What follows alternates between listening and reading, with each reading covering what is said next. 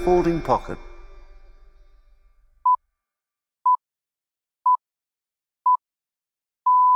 It's time now for the chipping forecast, issued by Folding Pocket on behalf of Andrew Cotter, Eddie Pepperell, and special guest Iain Carter.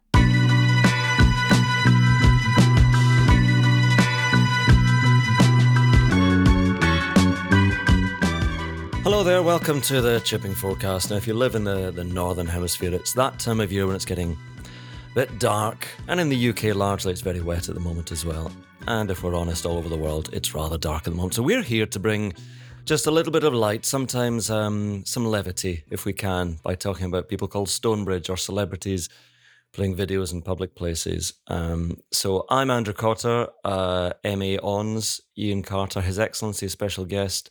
Uh, Iain Carter is there. I can see you. Yes. Hello. I'm an inch taller. Can you tell?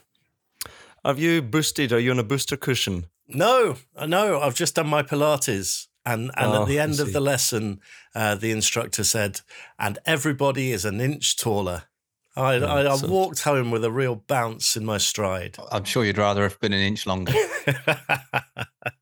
So, I mean, how long's that? That's two minutes in? Not even that, I think. And Eddie's made his appearance. Hello, Eddie. How are you? Dame Edna here, Dame Eddie here. How are you guys? Good. All good. Iain's an inch taller. Yes. Uh, that's how that instructor sounds like an absolute charlatan. You're an inch taller. You're not an inch taller. You're maybe. I am. I've just- done all my stretches and I'm a new man. New man. Yeah. A new man. Excellent. Well, uh, I'm feeling like uh, a very old man. This uh, chipping forecast is brought to you by Lemsip uh, because once again, once again, La Grippe has gripped me. Um, this is why I'm so wary of human contact because so I was over in Paris at the weekend, airport, aeroplane, crowded restaurant, bus, stadium, coming into contact with hundreds of people who just want to shake my hand and say hello. And that's why, so I just, and also because I think I have the the a sort of weak and feeble uh, immune system that just I don't know. It's just I can't resist colds, so I'm struggling a little bit again. But uh, Oh dear. I had my flu jab last week. did you? Mm. You have to do that at my age. You do. It is free for the over 70s. So you, uh, Eddie, if you, Eddie's never had a flu jab. You don't need to have a flu injection. I, I had my very first one last year actually. So, and then I got flu. So, but my my thinking on it is that it would have been worse flu if I hadn't had it. So I think you should just have some bone broth, Andrew. bone broth. Remember bone broth from the days of the pepper pod. Do you still do bone broth occasionally? No, I need to do. I need to get back on it. I need to lose a few pounds. Actually, I weighed myself in Qatar, and that was. Uh, oh, I need a. I need a healthy uh, period of time. I think. But you're a you're a big bone brothed lad. You're a bone a big boned. What am I talking about? you're a heavier frame than no. You look in good shape, Eddie. I think uh, no. Mm. I'm, I'm just I think I'm coming in a bit heavy. I think 80 kilos is a good weight for me, and I'm a good five kilos over Oh. at the moment. So uh, I'm not Jon Rahm, obviously, Good. heavy, but uh, all good. But He's um, throwing there. out the first pitch in Game Four of the World Series today uh, between the Arizona Diamondbacks. It is and the Texas Flumps and the Texas Rangers. He's so he's throwing it. I'd like to see him hit a ball rather than throw a pitch because I think 115 kgs and with his type, you know, I'd like to see him try and hit a baseball, which I'm sure he has done. Rather than Uh, if you're doing a ceremonial pitch, do you really go for it and risk? You know, killing a woman in the front row of the, the stand, or do you do you just sort of? I think Justin Rose, he sort of softball lobbed one when he did it. Yeah, that one looked pathetic, I thought. Yeah, it's quite far away though, isn't it? The mound to the the plate. I don't know how far away it is, but it must be a, a distance. Uh, when I went to baseball, I'd been once. That's one of the most impressive things I've seen in real time is how fast and how far they throw the ball. Uh, blew me away. Well, it's so impressive. Yeah. So so much athleticism in that. I mean, in the majors, they get it up to 100 miles an hour, don't they? It's incredible. Yeah, so there we are. Anyway, it's uh, it's Halloween. Are we all going out tonight? Oh, Iain's got a question. Huh? What's your question, Iain? No, I, I don't like Halloween. I find it very, very annoying. I'm going out tonight and making sure I'm going to the theatre actually uh, to make sure I'm well away from any trick or treating. I'm not a not a fan of that. That was my point. But you know, but you live in a street where it will happen to you because um, it's very like Eddie. They couldn't get to Eddie. He's They couldn't get to you to- either, could they? Well, they could. They could actually if they made a concerted effort to get past the dogs. But but do you get do you get anybody coming to and saying trick or treat. What a lot of nonsense. Do you get anyone coming to your house and doing that? I do really make a point of going out. I usually go to the pictures or I'll go to the theatre or something like that. I really, honestly, go to the movies. I've seen that Scorsese one last week. That was brilliant. Is it a talkie or a silent? It's a talkie. Uh, a talkies for a very long time, but it's it's really really good. Uh, Killers of the Flower Moon. Right. Recommend Does that. he have any Stones music in it? Because Scorsese is a massive Stones fan, so in almost every one of his modern, is uh, you know, you know, The Departed, Goodfellas, they've all got um, Stones songs in them as sort of pivotal moments in it. And he did the documentary, The Stones, as well. No, uh, there's no Stones in this one. It's very haunting uh, soundtrack to this one, actually, with uh, a lot of Native American music in there. All right. Yeah, it's a good. really good story. It's a true story as well. Sounds good. We used to get dressed up. So, but we didn't uh, trick or treat. We called it guys in in Scotland. And you went out and you would, so you would dress up. You had to actually perform a song or a poem or do a turn. I, this is fact. I do remember dressing up as a sailor one year and being in the living room of a person I didn't know and singing a song while this man sat in an armchair just staring at me as I sang over the sea to Skye or something. So, uh, anyway, good times. I think the kids that come and knock on Iain's door this year will be surprised when he opens the door and they'll say, Oh, you're, you're an inch taller than you were last year. Who have you come as? You come as Noddy Holder in your platform boots, have you? no. Oh, okay. no, I'm not the one that's going round there. You could scare them by saying that you played golf recently, hit all but two fairways, and didn't break 90. How did that happen? How did that yeah, happen? so I thought this would be quite interesting, actually, because uh, it'd be good to. I, I think an awful lot of amateur golfers will feel like I did after my medal on on Saturday, where I just came away and I thought, how on earth has that happened? So I shot ninety two, net eighty two.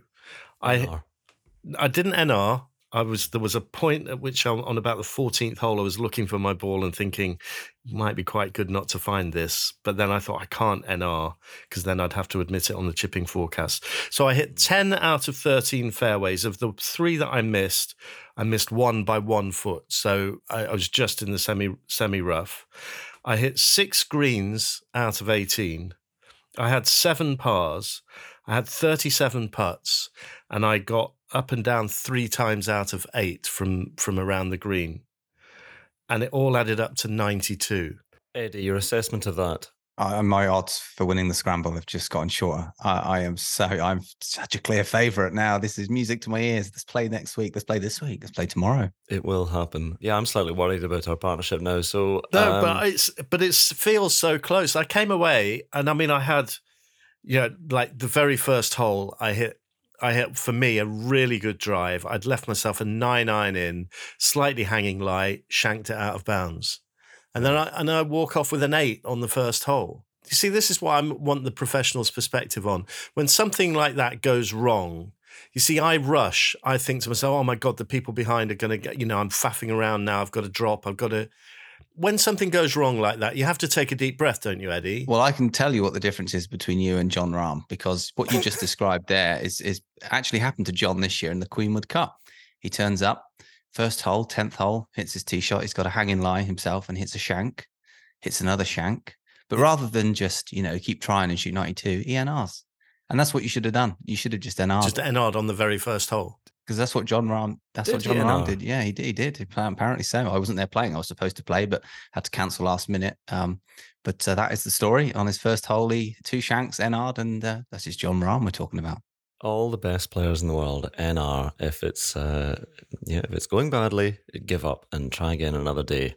But I have to say, because I've not played very much golf this year because it's been such a busy year, that I'm approaching my return to the game almost as though I'm just taking up the game for the first time now. I've been playing it for 40 odd years more. And but now I'm I'm approaching it. I, do you think this is a good idea? Well, as long as you lengthen your clubs, Well, I have to now, won't I? I, I don't know what to say about your 92. It's I'm I'm embarrassed for you. So no, I- I'm proud of you that you you saw it through to the end and you've you've kept the stats and you'll learn. You'll become better. 64th out of 83 I came. Good lord! So 19 people were worse than what? Yeah. What? So Yeah. you were what? Net? What are you? There were a few NRs in there. All right, okay, yeah, they don't count. They were better than you, right? So if you were interviewed, this is I love this about about Qatar. Um, so I want you to interview me as a past champion coming back to Qatar again, Iain. Just ask me a general question because all the past champions of Qatar get asked about um, asked about how they're they're feeling going into the week. So Yeah. just So this is pre-tournament. Yeah, yeah pre This is pre-tournament. Well, the you know the obvious question is that you, you come here with some some really good memories. I do, and I mean, when you come back here, you just think about how you felt when you you won, and so those feelings do come back. And I've got these vibes, and my game I think is trending in the in the right direction. I'm starting to feel positive about various aspects of my game. But yeah, you come back, you stay in the same place, you eat in the same restaurant, and uh, I've seen a few of the same guys, and I'm just looking forward to this week immensely. So you're just trying to recreate all the the feel good vibes that you had when you won here. exactly. So that is that is how you answer the the the question, and you say it's just positivity. So Eddie's, so every, all the past champions got interviewed, and we saw the email where all the quotes came out This is for Qatar last week. for Qatar last week. Where is this going? So Eddie says Eddie's Eddie's quote is this: "Uh, "It suits my game when I'm playing well, which helps, but equally you need to play well. I'm not sure that I will. I may or may not. It's very hot though." That's it. Oh dear. So, on, oh, honest to goodness. But you're, you're honest. I like that. I like that. You just got to. But all those things seem true to me. Well, they are true. Yes, I think sometimes. Well, sometimes you, you you have the silent voice inside that says those things, and then outwardly you say, "Do you know what? I'm going to absolutely." No, I, I I actually prefer your. I prefer to hear the honesty than the people who are just hanging at platitudes. Well, you see, now that part of my brain got me in trouble from last week's podcast, so um, we'll leave that. But uh, yeah, oh, it did a little bit. We cho- we got traction last week. Well, Eddie gave it to us. Well, did Eddie give it to us? Or yes. Okay, quickly on that thing because you know you cannot just say that. This is the thing. Similar to those quotes, I'm suggesting that you be more positive. I don't actually. I like hearing your honesty. You can't just go around saying everything is fine, everything is great, everything's for the best in the best of all possible worlds, and be this hopeless optimist about things. You've got. I, I think realism is quite a good thing, and I remember Ian talking about this. Um, being an impartial observer, you're able to offer objective, realistic thoughts. Whereas if you worked for a media company that was owned by a tour or owned by whatever it might be, you are then beholden to be a little bit more positive and put a spin on things. And so, actually, when you were saying that ten PGA Tour cards are going to the, the, the, the, at the top of the DP World Tour, and so ten players will be off probably to the PGA Tour of the best players next year, you said that's not a good thing. I think that's I think that's fair, and I think it, you know I we're not saying that it's everything's terrible. We're just saying that this probably could be a little bit better, and I. I, I, Iain, I like that honesty. You've got to have that honesty, No, ab- surely. absolutely. And the other thing that I would say, and I know this is like a bit tricky, obviously for for Eddie, but I listened back to what Eddie said, and it was very, very balanced. There's no doubt about that. It, and and you actually also made the point that it's a really good thing potentially for for European Tour players, and that's what the European Tour is there to do is to serve serve the players. So, um, yeah, I was surprised at the a lot of the traction that happened there. But anyway, um, uh, I think on it, honest, on honest answers is what we as journalists are always looking for, and it's so rare that you actually um, get them. So good on Eddie, I say. God bless you, Eddie Pepperell. Anyway, I was wondering how it was going to affect your form coming in there, having been put on the rack. But uh, you played pretty well. I mean, uh, you know, uh, you again will say it was it was good. There was a lot of uh, there were a lot of birdies in there. An eagle. Did you start with an eagle? Did you go crash bang wallop straight out with an eagle? I did. I held a nice 50 foot putt across the green and said to my playing partners, well, we'll call it a day, shall we, lads? Um, it was a good way to start. I played pretty well all week. In fact, the weekend I played uh, I played really well tee to green. I hit every green on Sunday, so I was the opposite to Iain. Um, another reason we should can, you know, try and play this match as soon as we can. Uh, the Pro Sender was back out in force thanks to Jen. That was Jen's recommendation. So I got that out and hit the driver. I mean, last week we spoke about the driver and I said I'm not going to use it for the foreseeable. I pulled the driver out and I used it a lot and it was one of the better clubs in my bag as well. So good progress. I just hold no putts, but uh, is what it is. But it was very hot. You foretold. Was it the driver driver or the mini driver? Driver, driver. We're talking big dog. Oh, fantastic.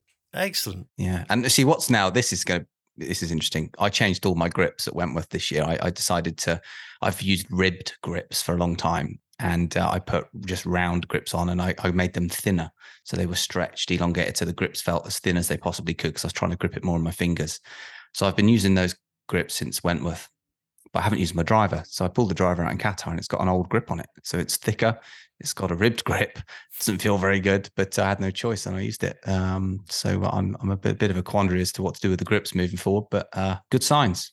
Mm, good signs. There we are. That's what you say. Good signs. I'll tell you what I'm looking forward to this week. Rounds of 70, 70, 70, and 69 for 900 total, tied 27. So, yeah, um, good signs going going forward. So, uh, Sami Välimäki won of Finland after a playoff with Jorge Campillo.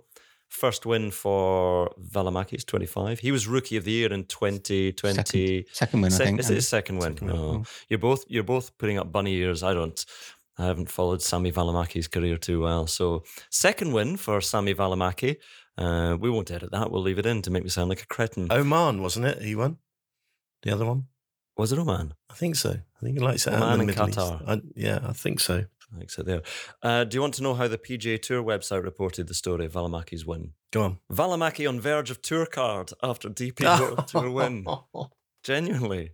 So, you know, I'm just you don't have to say anything, Eddie. Iain, that's you know, Wow. that's how they're viewing that's how they're viewing things. Of course. So Well, yeah. uh, anyway. I I mean, that's that's the strategic alliance from the American side of things, isn't it? Yeah.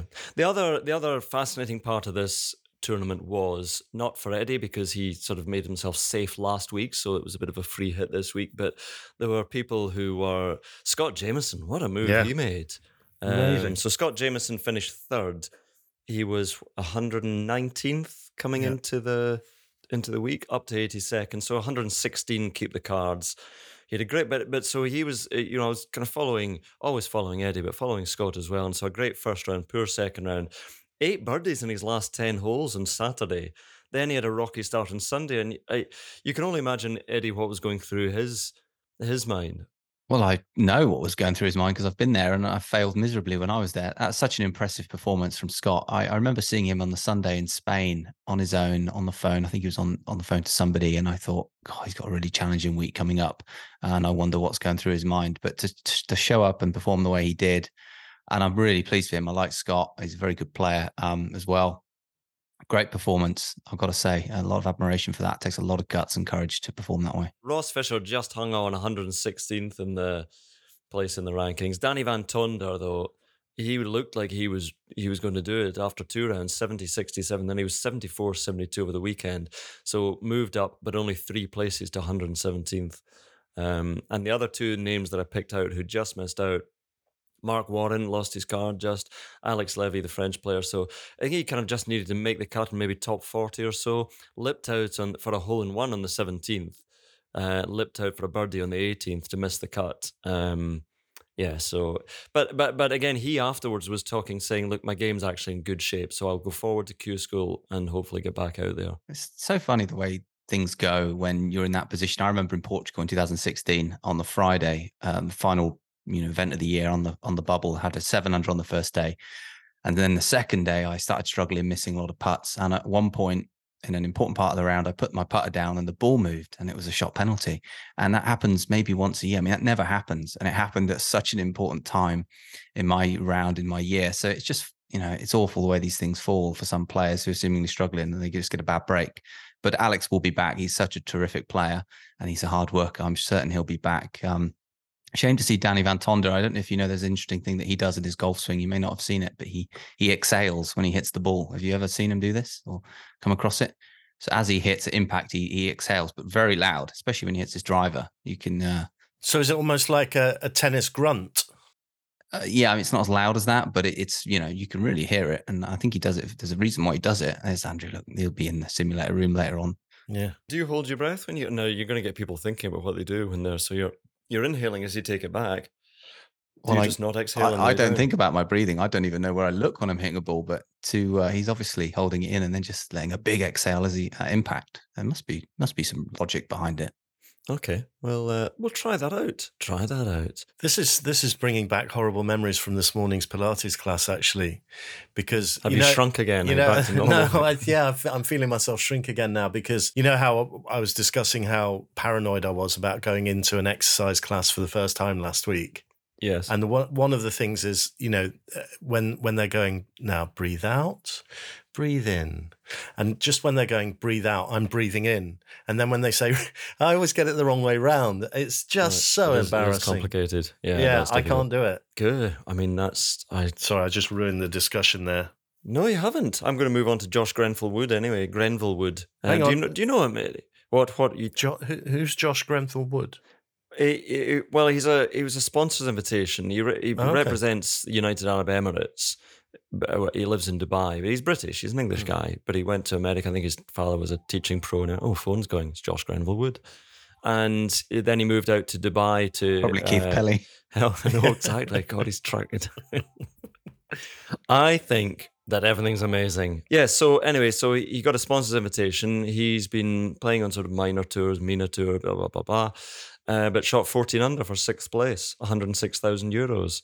Very nice. He absolutely hammers the ball. I mean, he can get up almost to 130 miles an hour club head speed, and he's not a massive guy, but he's really explosive, powerful. I've seen him doing exercise. You know, when you jump onto the boxes in the gym, and he can jump. I mean, the, the height he can jump is sprinter height. So that's where the power comes from. Yeah, that ground force thing, isn't it? That I mean, like Eddie's talking about. Charlie Dimmock. Yeah, but Char- Charlie Dimmock, there's a blast Yeah. from the past, isn't it? Like Eddie talking about not knowing what where he's looking or what his state of breathing is at the point of impact.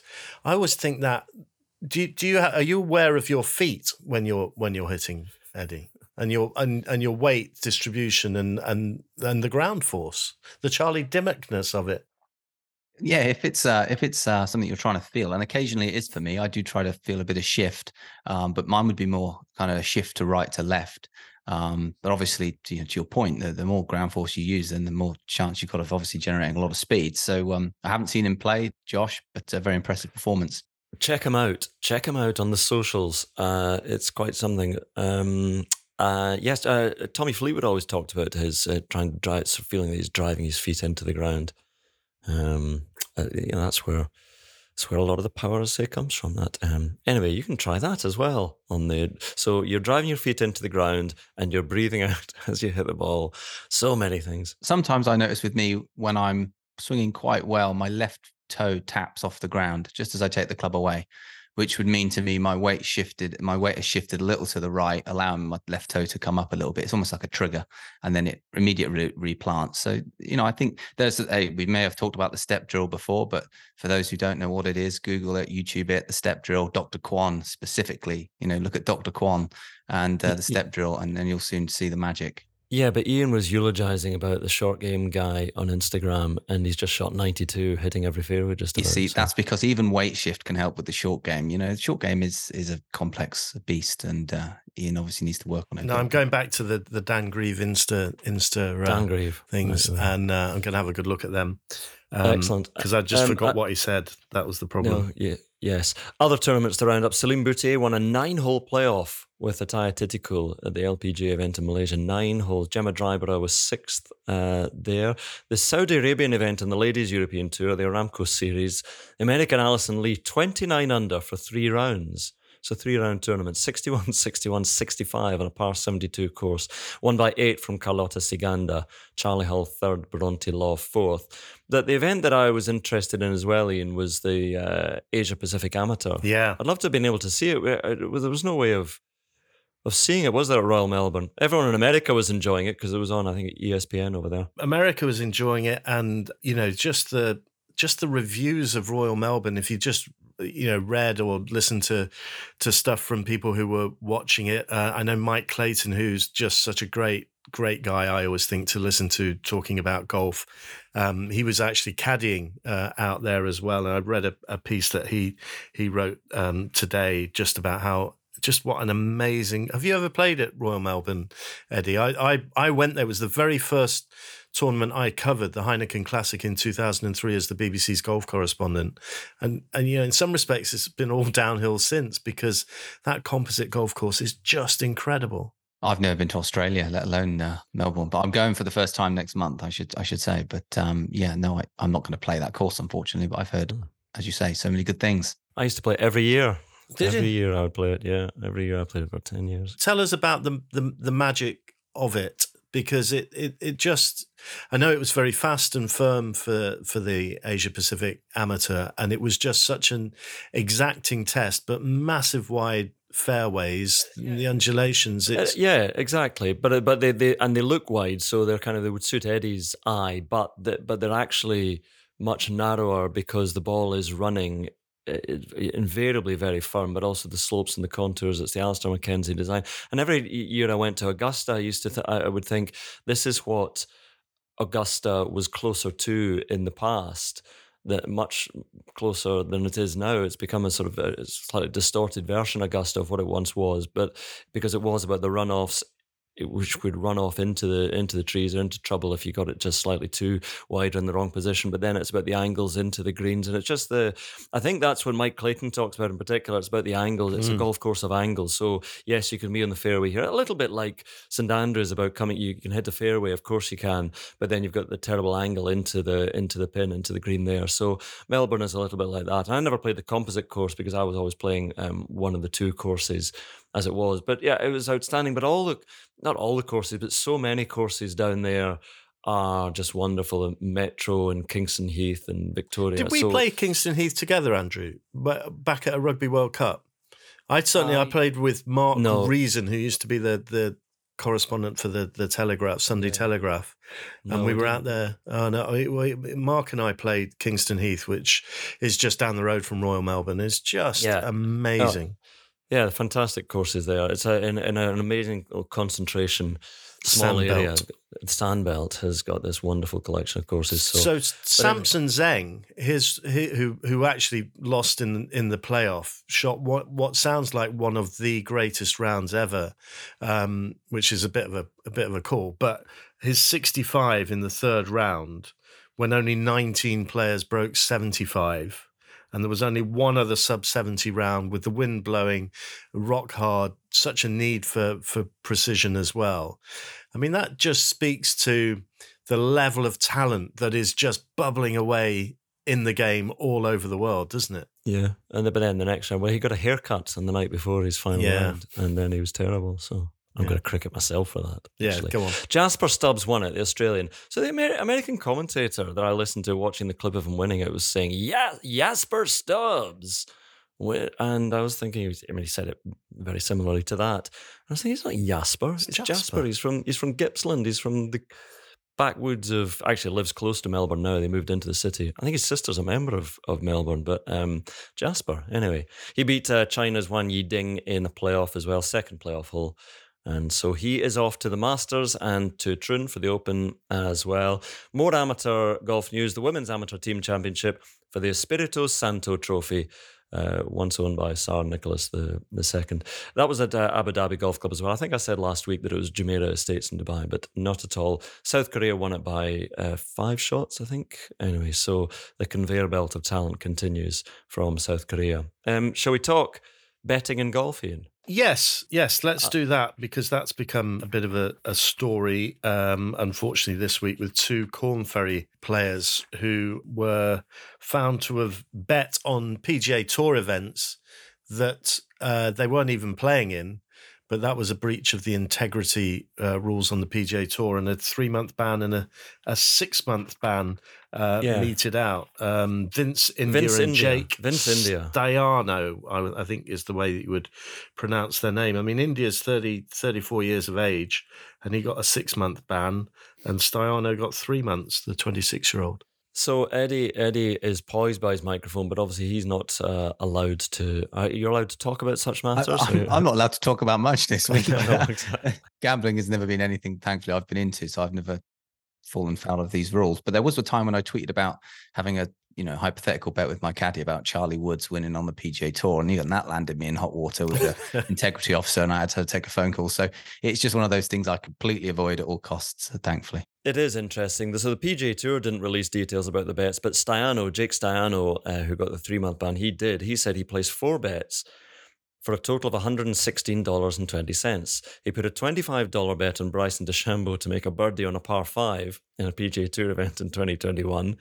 And he placed three other bets on DeChambeau. He likes DeChambeau when he played Brooks Koepka in the match in November 2021. He said the latter wagers didn't seem like an issue because the made for TV event was an exhibition. But the text of the PGA Tour rules reads any covered person, directly or indirectly, betting on the outcome of any other aspect of any PGA Tour event, any other professional golf competition, or any elite amateur golf competition, um, including Olympic golf, anywhere in the world. Um, you can't do it. But the thing which I find fascinating about this is. I agree with not betting on an event that you're taking part in, and indeed there might be an event that you're you're not playing in, but you have a connection to, you have insider knowledge. I, I get that they're trying to you know, integrity unit and, and gambling in sport is a is a big problem. But at the same time, at at the very same time, the the, the mixed messages coming out. So I don't think it's particularly healthy sports betting, and I don't really want, and I don't, I'm not, I don't do it, but I, I can see how it can lead to a lot of trouble. And no matter how many times people say in ads, "Please bet responsibly, take a break," "Hey, look out for your friends," you know, really, it's the hard sell. And the PGA Tour is involved in taking that hard sell. So if you go to the PGA Tour website now, you've got the menu at the top, and mm. alongside leaderboard schedule, FedEx Cup standings, player stats, you have golf bet. Click on that and open up a world of of betting. Get the odds, all the betting tips.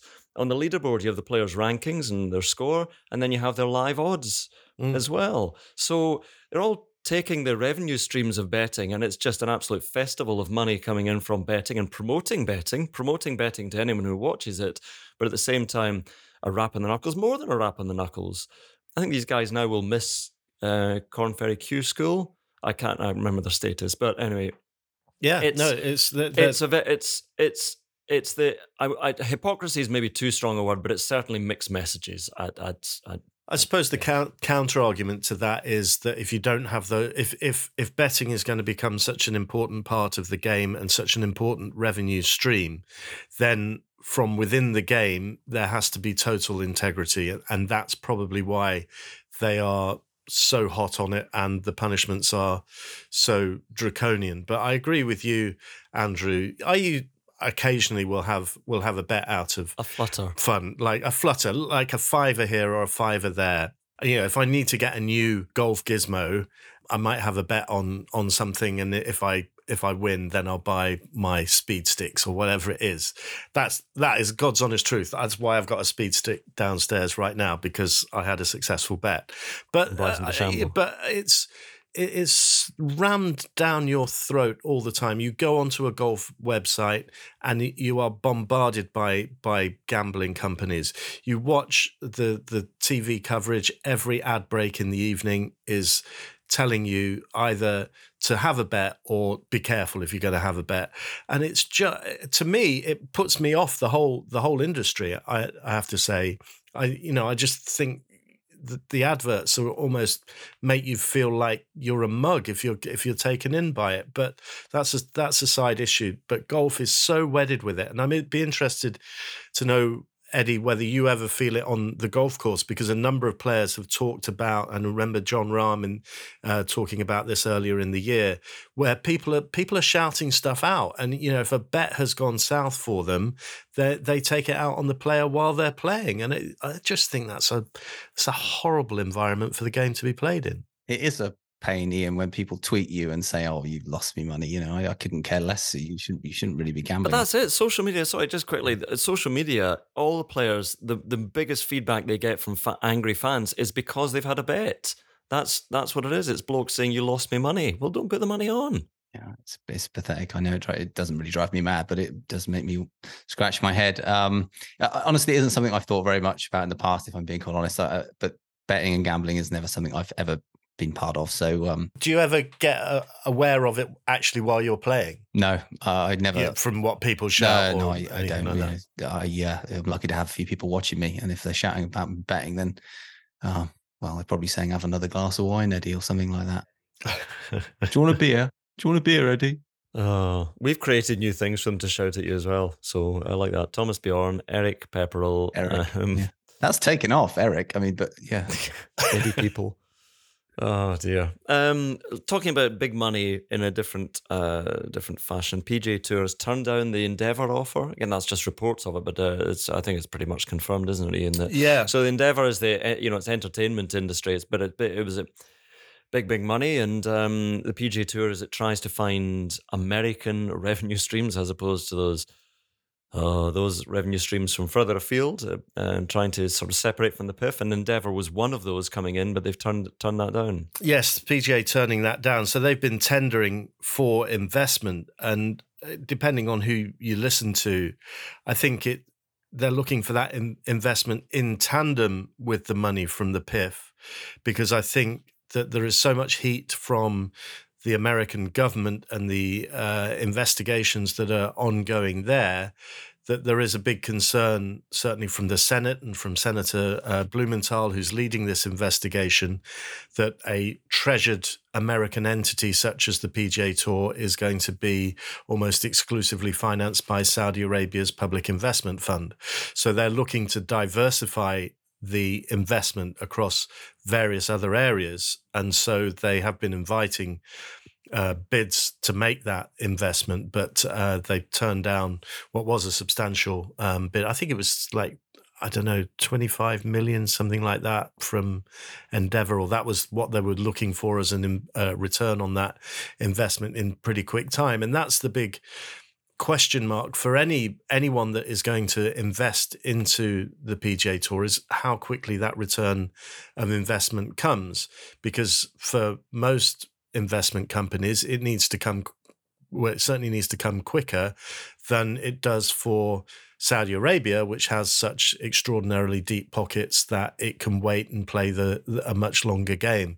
So I think that what is going on at the moment is that kind of trying to diversify the pool of investment that is going to come in for the, the PGA Tour going forward so that the Saudi influence is diluted, if you like, or seen to be diluted. If you were a business, that would make sense, wouldn't it, to have as much diversified income or revenue streams as possible? I guess uh, my concern in the grand scheme of things, in terms of the new co and how it's set up from a governance and a legal perspective, is, is the ownership um, angle, and I think that's probably the part of it that needs to be most carefully thought thought about and thought out, um, because you know I don't think what, what, what you don't want in the future is in ten years' time um, an entity having an, a stake in it uh, legally that uh, they're always going to have, irrespective of the investment. You know, there might be a lot of money coming in from the Saudis right now, but that there's no guarantee that's going to continue forever. So um, I think legally it'd be interesting to see how it's structured, and maybe that's the biggest concerns the Senate have. I don't know, but this is such a broad issue, and um, and I also think that the PGA Tour and the DP World Tour and PIF still are attempting to come to some sort of agreement. That's what we're looking forward to in the next couple of months when golf winds. I was about to say golf winds down. It doesn't really. It just becomes a very different events and perhaps not quite as uh, as big. But before all that happens, the shutting down of uh, or quietening of golf, we've got the uh, DP World Tour Championship, and before that, the Nedbank Golf Challenge in Sun City. So it's a it's a great field, even if it's missing Eric. It is uh, top sixty in the rankings, plus a couple of uh, invitations. Max Homa's playing in South Africa. Justin Thomas. Uh, Justin Rose, all in invitations. Uh, Tommy Fleetwood is the defending champion. I mean, it's an interesting tournament, the Nedbank Golf Challenge, because you know you talk about uh, you know the riches of Croesus now. It was the first tournament that really offered money that made you go, "Wow!" you know, in, in 1981, I think it was 1981. I have to check my facts. 1981, it was a it was a five man field, and I think I do remember the five players: uh, Seve, Johnny Miller, Jack Nicklaus, Gary Player, and Lee Trevino. Five man field playing for a purse of one million dollars, and uh, you know we talk about the sort of uh, unpalatable or for some money coming into the game. And actually, at that time, of course, South Africa was still a very deeply apartheid country, and you weren't allowed to travel there as sport. You weren't supposed to travel there as uh, as sporting teams, and they were behind that uh, that wall of non-competition, and so it was quite a controversial thing when it first happened. Johnny Miller, it was sport washing. It was it was sport washing. That's exactly what it was. It, so it's just different era, same same old story. And uh, Johnny Miller won a nine-hole playoff. Uh, nine hole playoff. Talking about nine hole playoffs, uh, nine hole playoff with Seve for I think he got five hundred thousand dollars.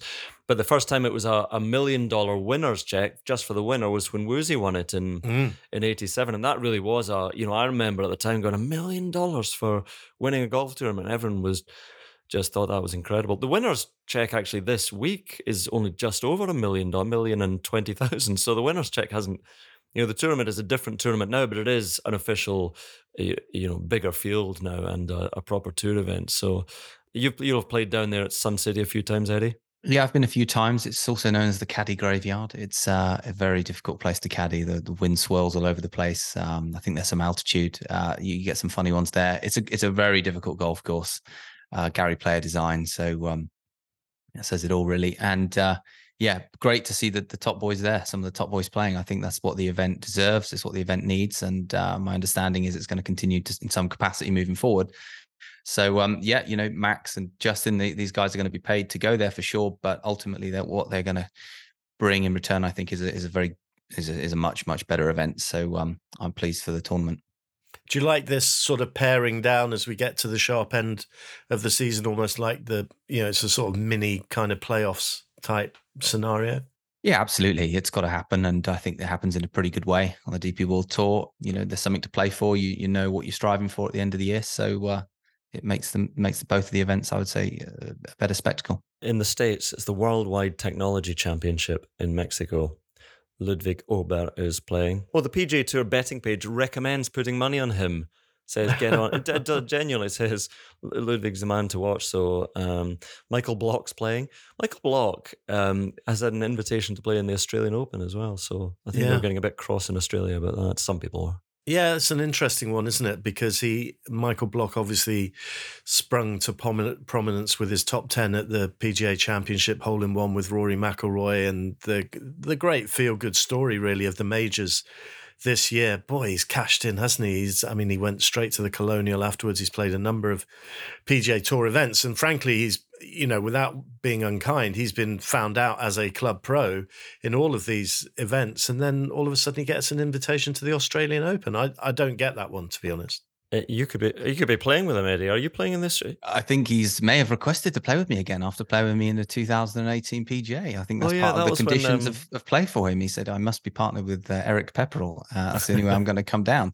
I suppose that's to a wider you know issue with golf and sport, right? Iain, it takes a story uh, it takes a story, right, to generate some interest, irrespective of, let's say, the merits of the story. Even it's just the fact that it's something so different and so new. Is we're, we're clamoring for that, and uh, you know, it's it's end of days type stuff. But we'll, we'll leave that for another day.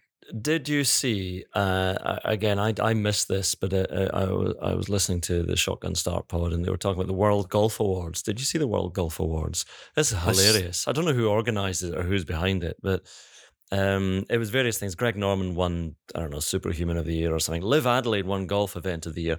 Best course in England. Now, if you saw, what did you see what won Best Course in England? No. Have a guess what they won Best Course, Best Golf Course in England award. Centurion? No. Oh. It wasn't. It wasn't LIV. I thought, it, yeah, it could easily have been, but it's a course you played this year, Eddie.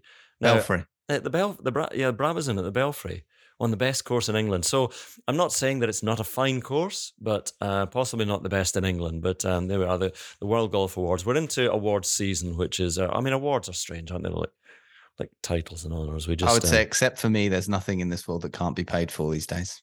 Uh, oh, we should start the Chipping Forecast Awards. They can't be paid for. Maybe that's how we start getting paid. Chipping Forecast Awards. Yeah, well, maybe we should do that end of year awards. We, we, pro- we probably will do some end of year awards. Yeah. Um, listen, there was some sad news that, that just uh, got after um, last week's episode that uh, Kevin McAlpine had died. He's 39, Kevin, and um, he won the Scottish Amateur, the match play in 2006 and the stroke play the following year. Didn't quite happen for him as a tour pro. He, he tried for many. He went over to Florida to base himself there and do some winter training. Actually, teamed up with Lexi Thompson was based there as well, so mm. teamed up with her and, and and caddied for her for a few seasons. Caddied for in the Solheim Cup in 2018, and uh, and actually through his, his work on tour, he met and married Anna Nordqvist. I think they'd been separated, but it's just it's just very very sad at, at, at 39 Iain. Yeah, awful. I, I I have to admit I didn't really know Kevin at all, but people always spoke very very fondly and highly of him, and you just hear stories like that, and it's just uh, it's it's very very sad, very depressing. Yeah, there's a lovely article by Martin Dempster who, who um, in the Scotsman if you want to check that out and and uh, read about Kevin. So. Um, Right, actually, just on the uh, Scottish Cup, this is a, quite a niche thing, but the Scottish uh, Boys Championship, which I played and failed in many times, is is no more really the match play, which was the great thing we looked forward to. They've amalgamated it, and uh, so it's just going to be a stroke play event. One there's going to there was always a Scottish boys match play and a Scottish boys stroke play. And The match play was the one you really looked forward to. It was the big sort of prestige thing, and it's gone. I think they're thinking that stroke play gives people at least three rounds, whereas. But I think juniors look forward to match play a bit more than that, and I think you've got more chance in match play of of you know you can really damage your score too much with a, a, big score. You can you can I don't know. I just I always felt the match play was more fun for the lesser players, but maybe I'm maybe I'm wrong in that. Do you think LIV missed a chance in not having every event match play? Possibly, yeah. I don't know because there isn't. Yeah, match play. When I mean, we see it at the Ryder Cup and we see it in the. Uh, it's this time of year. Well, a little bit past it now, but yeah, I used to love the the world match play. But um, maybe there isn't enough match play in the game. I always thought that the World Golf Championships should have all been match play and you should have had you know like the top 64 players and you'd, you'd, maybe have three and you you could work out a scoring system whereby the top 16 then qualified for what you know so fondly remember as the the world match play at, at Wentworth, but you actually had you know a progression through the season so that you really showcased match play golf. It would only be for four weekends or four weeks in in the year, but it would be guaranteed to be the world's best players up against each other because that was always great fun. The the WGC match play, especially when it was straight knockout rather yeah, than straight with the groups. The, the groups are just confusing, but yeah. TV's the boss. That's the problem, Iain, isn't it? Well, so of you know, course, yeah. And, but I suppose if you did have them playing for eighth and ninth place and tenth, eleventh, eleventh, twelfth, etc., you could have matches still still going on. They'd be playing. They'd be playing for for the the longer game, but also with match play, you've got you've got the scope to run men's and women's tournaments simultaneously at the same place. And so when you do get to the weekend and you've only got a couple of matches to show, well, that number is automatically doubled.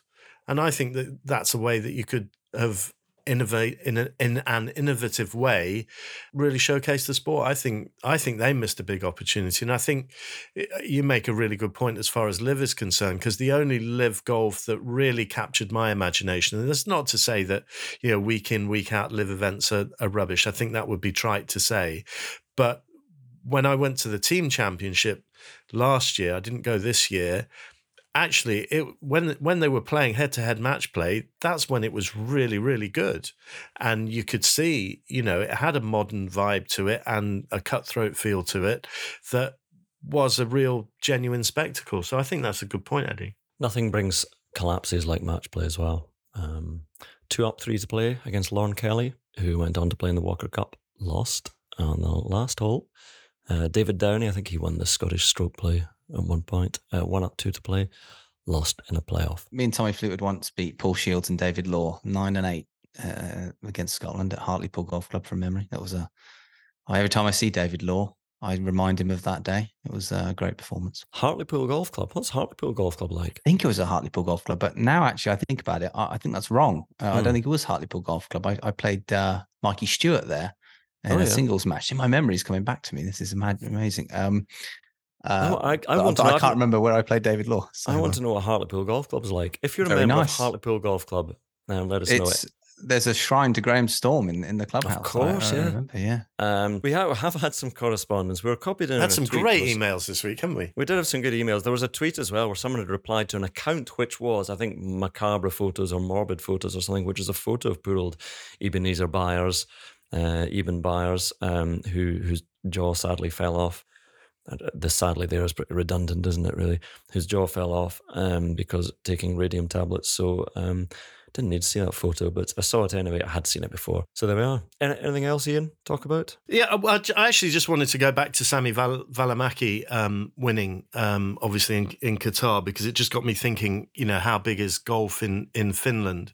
So there are 125 golf courses in Finland, 140,000 golfers. So it's not it's not massive, but it's not uh, insignificant. But what it does have is a 1,063 disc golf courses, and this is basically golf with a frisbee. And there are mm. there are nearly seven and a half thousand disc golf courses in America, which is the the home of of disc golf, it seems. But Finland, it's massive there. There are only a hundred, uh, just over a hundred such courses here. But you you basically frisbee the ball into yeah the frisbee in, into the baskets. Yeah, yeah. But you have different. You had like you can you've got a a frisbee driver that's a disc. driver disc. You've got the roller. You've got the mid range. You've got the putter. If you if you get a hole in four under par, it's called a condor. So that that's what's better than an, an albatross. Does that apply in golf as well? I mean, if you've got a hole in one on a par five, Double albatross, I think we go. Well, um, I've never um, heard of a condor. Is there a floppy disk? There's floppy a, there's a disk. floppy disk. Yeah.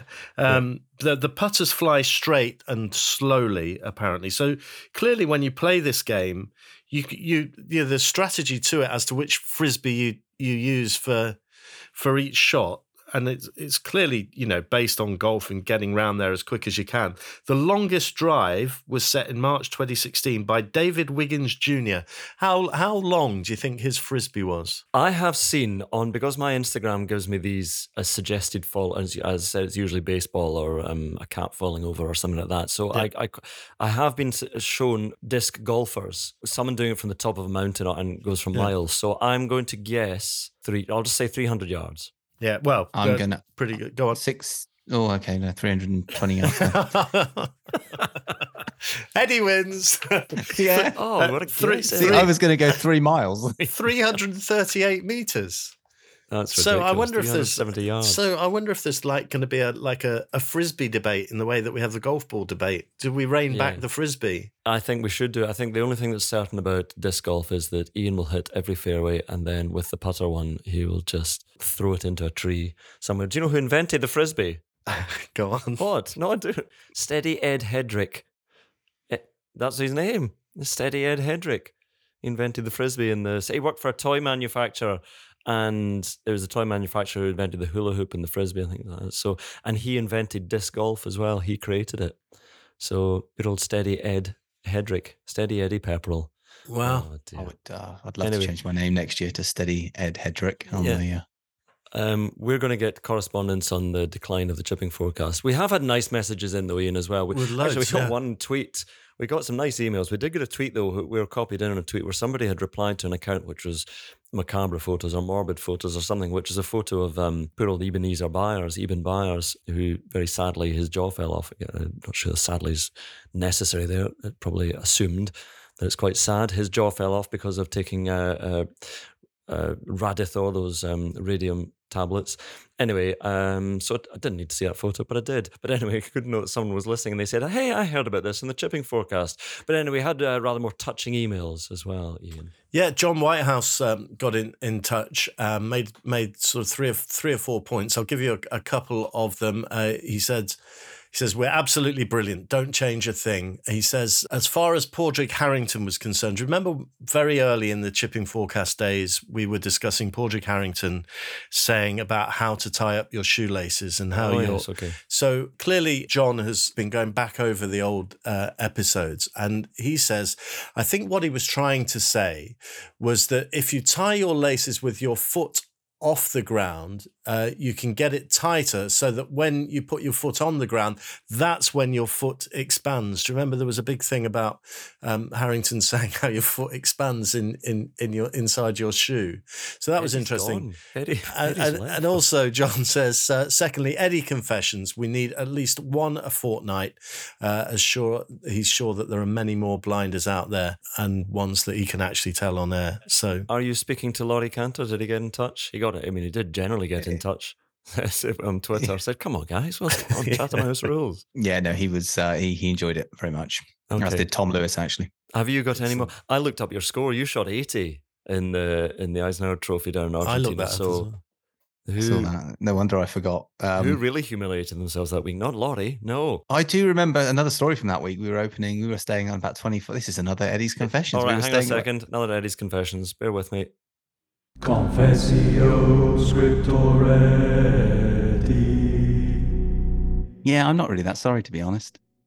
Well, we must have been staying on the 40th floor of this of this hotel, and we opened the window and we had an apple, and I had an apple, and there was a guy sat on the bench on the street, and I dropped the apple, not trying to hit. Not I know if it would have hit him, it would have killed him, Yes. But it didn't hit him. Quite I a serious up, confession, this. I know, I know, I know. It didn't didn't hit him, but it landed probably three meters away from him, and oh the God. explosion went everywhere. And uh, in fact, I could probably tell you another story of a time talking of Finland. We were playing in Finland at the European Team. Hang on a second. Hang on a second. I'm going to do it again. Confessio scriptoretti.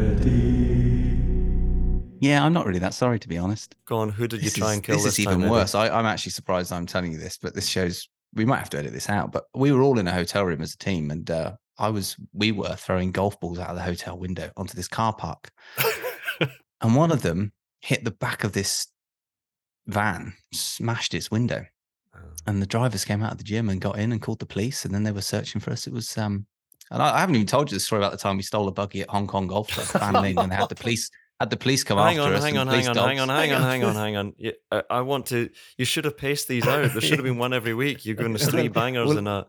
We'll leave that for another time then. But uh, yeah, Okay. God, Oh my a lot goodness. So, I mean, a lot of these sound the folly of youth, but um, the day you threw a golf ball and smashed the back of Sami Välimäki's father's van. Um, there we you are. could have right, been known okay. as as like Isaac Newton there with the apple.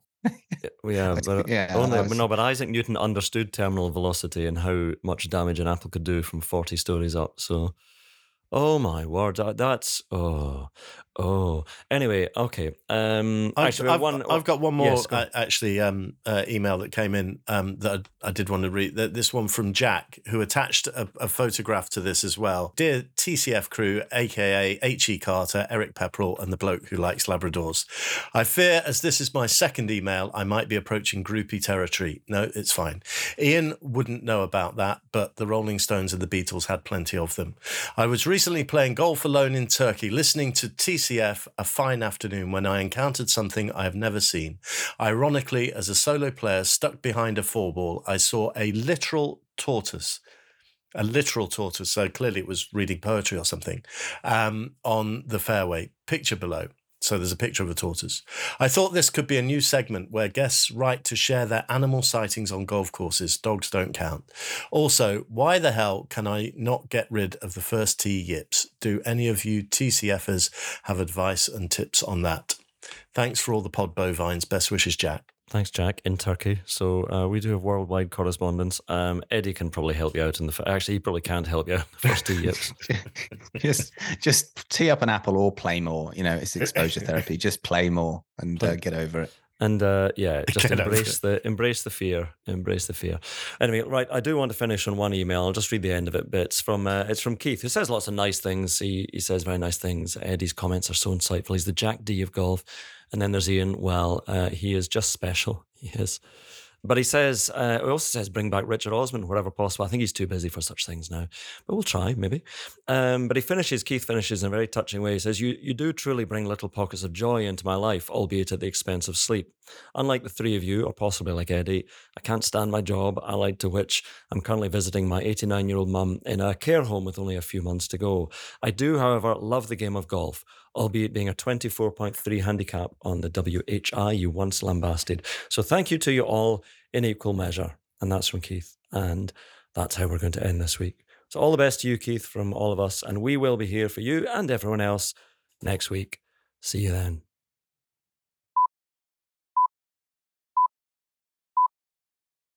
And that completes this edition of the Chipping Forecast. Wishing you a safe and pleasant night.